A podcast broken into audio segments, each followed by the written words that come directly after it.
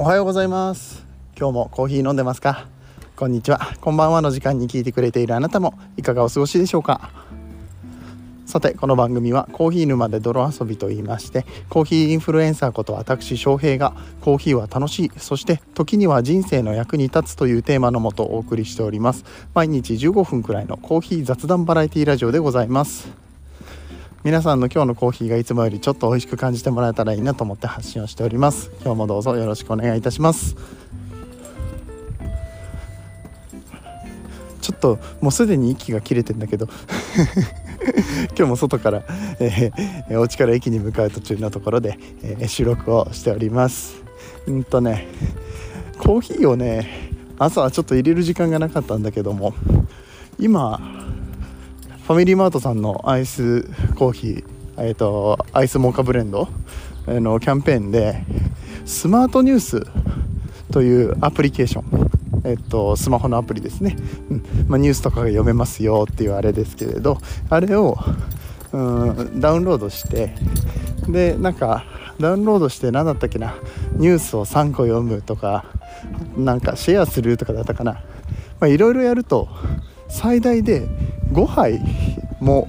アイスコーヒーが無料になりますよっていう超お得なキャンペーンをやってまして、うん。えー、早速ダウンロードしましてね。もうダウンロードするだけでまず1杯もらえるから無料で、はい。えー、アイスブレンド飲みました。でいろいろ検証しなきゃなって前からお話ししてたんですけどね、まあ、1回2回飲んで、うんまあ、こんな感じの印象でしたってお話しましたが昨日3回目を飲みました、うん、でストローで飲むのかそれともうんまあ、最近ねストローなしでね口から直接飲めるような蓋があったりとかするのでどっちがいいんだろう問題。問題ではないけどどっちが好きですかっていうところ、うん、自分でもいろいろねこう飲み比べてみたんですよ。で思ったのがまず前提として、まあ、前回言ってた氷を溶かしすぎると薄くなる、うん、で、えー、あんまりこう溶けてない状態だとまあ、人によっては濃すぎると感じるかもしれないけどどのぐらい何倍がいいんだいっていうところで氷がね何ていうのかな。もうこれ以上このコーヒー冷えないよってぐらいまで、えー、溶かした状態、うん、キンキンの状態ですね。だけど、まあ、その後もずっと放置しといたらそれはもちろん、えー、気温でね外側の温度で、えー、だんだん氷が溶けていってさらに薄くなっていくっていう、まあ、そこのラインがまずありますよね。だからまずもうこれ以上もう今、まあ、例えば、まあ、0度なのかとか知らないけどあの、まあ、0度ではないか。氷はこれ以上とそんなにね急激に溶けませんよって。熱い状態は終わりましたよっていうそのラインよりも少しだけ、えー、少しだけ早め氷が溶けきってない状態、まあ、だからえー、そうだな、えー、10度まで冷えますよ。こんなものは10度まで冷えますよっていう時の11度とか12度ぐらいの微妙にまだ濃さを保っているあたりで飲むのが一番美味しいんじゃないかと僕は今思ってます。3回飲んでみて。そうすると結構なんか赤ワインっぽい印象とかを、えー、その果実感みたいなのをね感じられて僕は非常に美味しいなと。さすがモカです。エチオピアの、ね、ナチュラルのコーヒーが入ってるんだと思うんですけど、うん。まあ、そういった特徴が見えやすいなって思って、えー、ぜひお試しいただければと思います。あそんで 思いますじゃねえよ。ストローなのか口から直接飲むかって話をしてたじゃん。僕は口から直接飲む方が好きでした、うん、なんかストローで飲むとうんそうだな。下の先に来ないからかな。こう口の奥の方にダイレクトに来るじゃないですか、うん、それと比べて、えー、口から直接飲むやつだともうちょっとふわっとね香りがくるような感じがするのと優しい甘みみたいな印象を得られたので、まあ、そっちの方が個人的には好きだなっていうような、えー、感想もございましたので、ねえー、たださ氷がね溶けた粒がさ、うん、結構その口の間から漏れてくるあれだけなんとかしたいよね。うん難しいところだなと、うんまあ、他のお店でアイスコーヒー飲んでても氷のサイズによってはよっぽど大きいねゴッとしたゴツッとした、えー、サイズの氷じゃないとあの隙間から出てくるんだろうなっていうのはちょっと感じましたね。まあ、大概のコーヒー屋さんは氷でかいので大丈夫なんだけどあそうコンビニのやつだと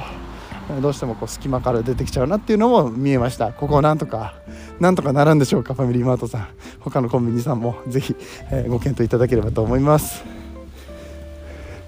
はいということで、えー、ね大体朝の通学の通学じゃないや通勤の時間と、うんまあ、小学生のね通学コースがかぶっているということでさっきめちゃめちゃわーわーわーわー言ってたけども 声入ってないかな、うん、どんなか分かんないですけども、えー、今日はねちょっと、まあ、コーヒーのうん、なんたるや、まあ、ちょっとあのツイートでね気になるのがあったんだよ。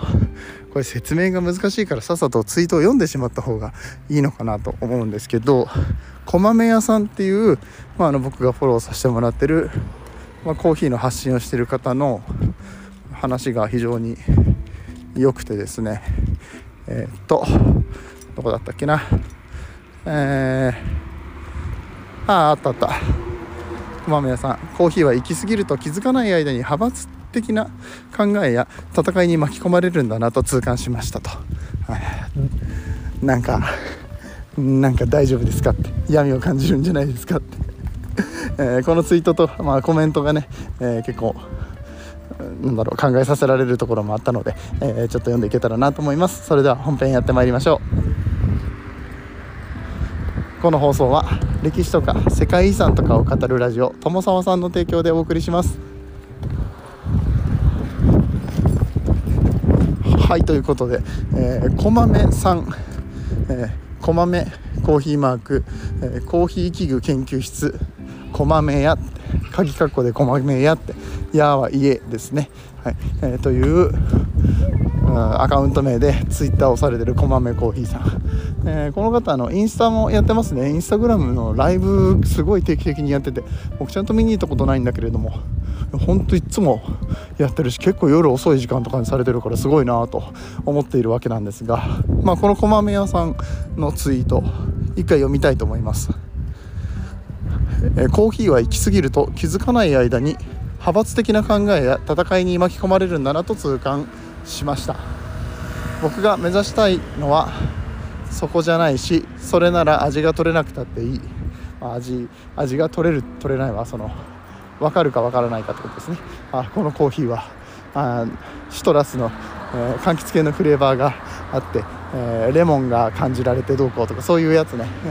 えー、まあ、そういう味が取れたりとかしなくてもいいし。こまめ屋はそれとは無関係に道具や器具からコーヒーを楽しめる人たちに集まってほしい切実な悩みと、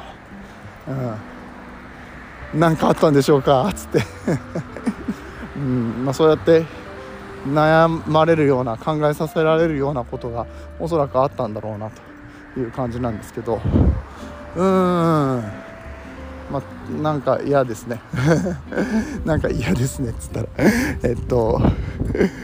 なんかその派閥的な考えっていうのは僕別にあってもいいと思うんです。な、ね、誰だって仲のいい人がいたりだとか、うん、考え方のアプローチとかいろいろあるんだけれども。まあ、ただそれが必ずしも正解じゃないしそれでなんか世界を狭くしていくことにうん違和感を覚えたりだとかするってことは確かにあるんですよね。うん、だそのなんか世界を狭くする、まあ、言い換えたらコミュニティを狭くするとか、まあ、閉ざしていくちょっと鎖国的な状態によって守られるものもあると思うんですよね。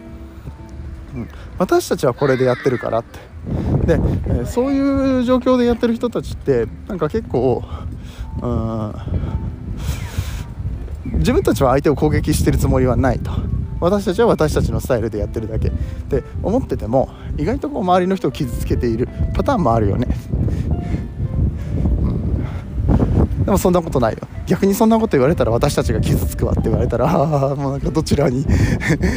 どちらの肩を持つわけでもないんだけれども、うん、なんか八方美人にならなければ間に挟まれてしまった人はちょっとなんかねすごく 難しい状況に立たされるのかなとかもそういうことも考えるわけですよ。うん。まあ、そんな中でコーヒーって自由だよねって、うん、別にどっちでもいいし、うん。なんかコーヒーの世界の中で守っていかなきゃいけないものって何ですかって。とか。あこまめさんは今回のツイートで自分は自分のところは自分のお店はこういう状態にしておきたいっていうふうに言ってるだけだから別にじゃあじゃあそうすればいいですよねっていう。話で終わりなんだけど。結構反響がわーっと。コーヒーは自由だとかね、うん、本当におっしゃる通りですみたいな。感じで言っててそれっておそらく派閥だとかなんか嫌な思いをしたことがある人たちが、まあ、賛同したから、えー、コメントがついてると思うんだけど、うん。まあ、果たしてこれを読んだ人たちの中にな,、まあ、なんだろうそれぞれのバックグラウンドが分かんないから、うんどういう状況でそれに対してそうだそうだって言ってるのか分かんないけど、うん、相手に嫌な思いをさせたことがない人もない人はいるのかなと、うん、自分も含めてねいろいろ考えなきゃいけないなって思って、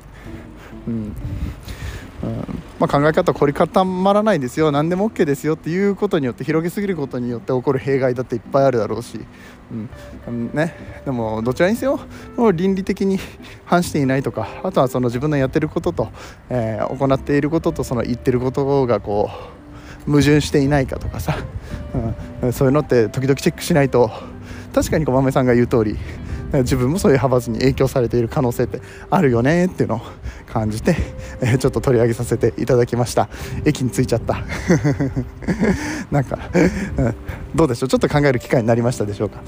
あまり深いお話ができなくて申し訳ないですけれども、はい、そんな感じのお話がありましたよということをちょっと今日お伝えしてみました。気になる方はぜひこまめさんの、えー、ツイッターですね見ていただければと思います。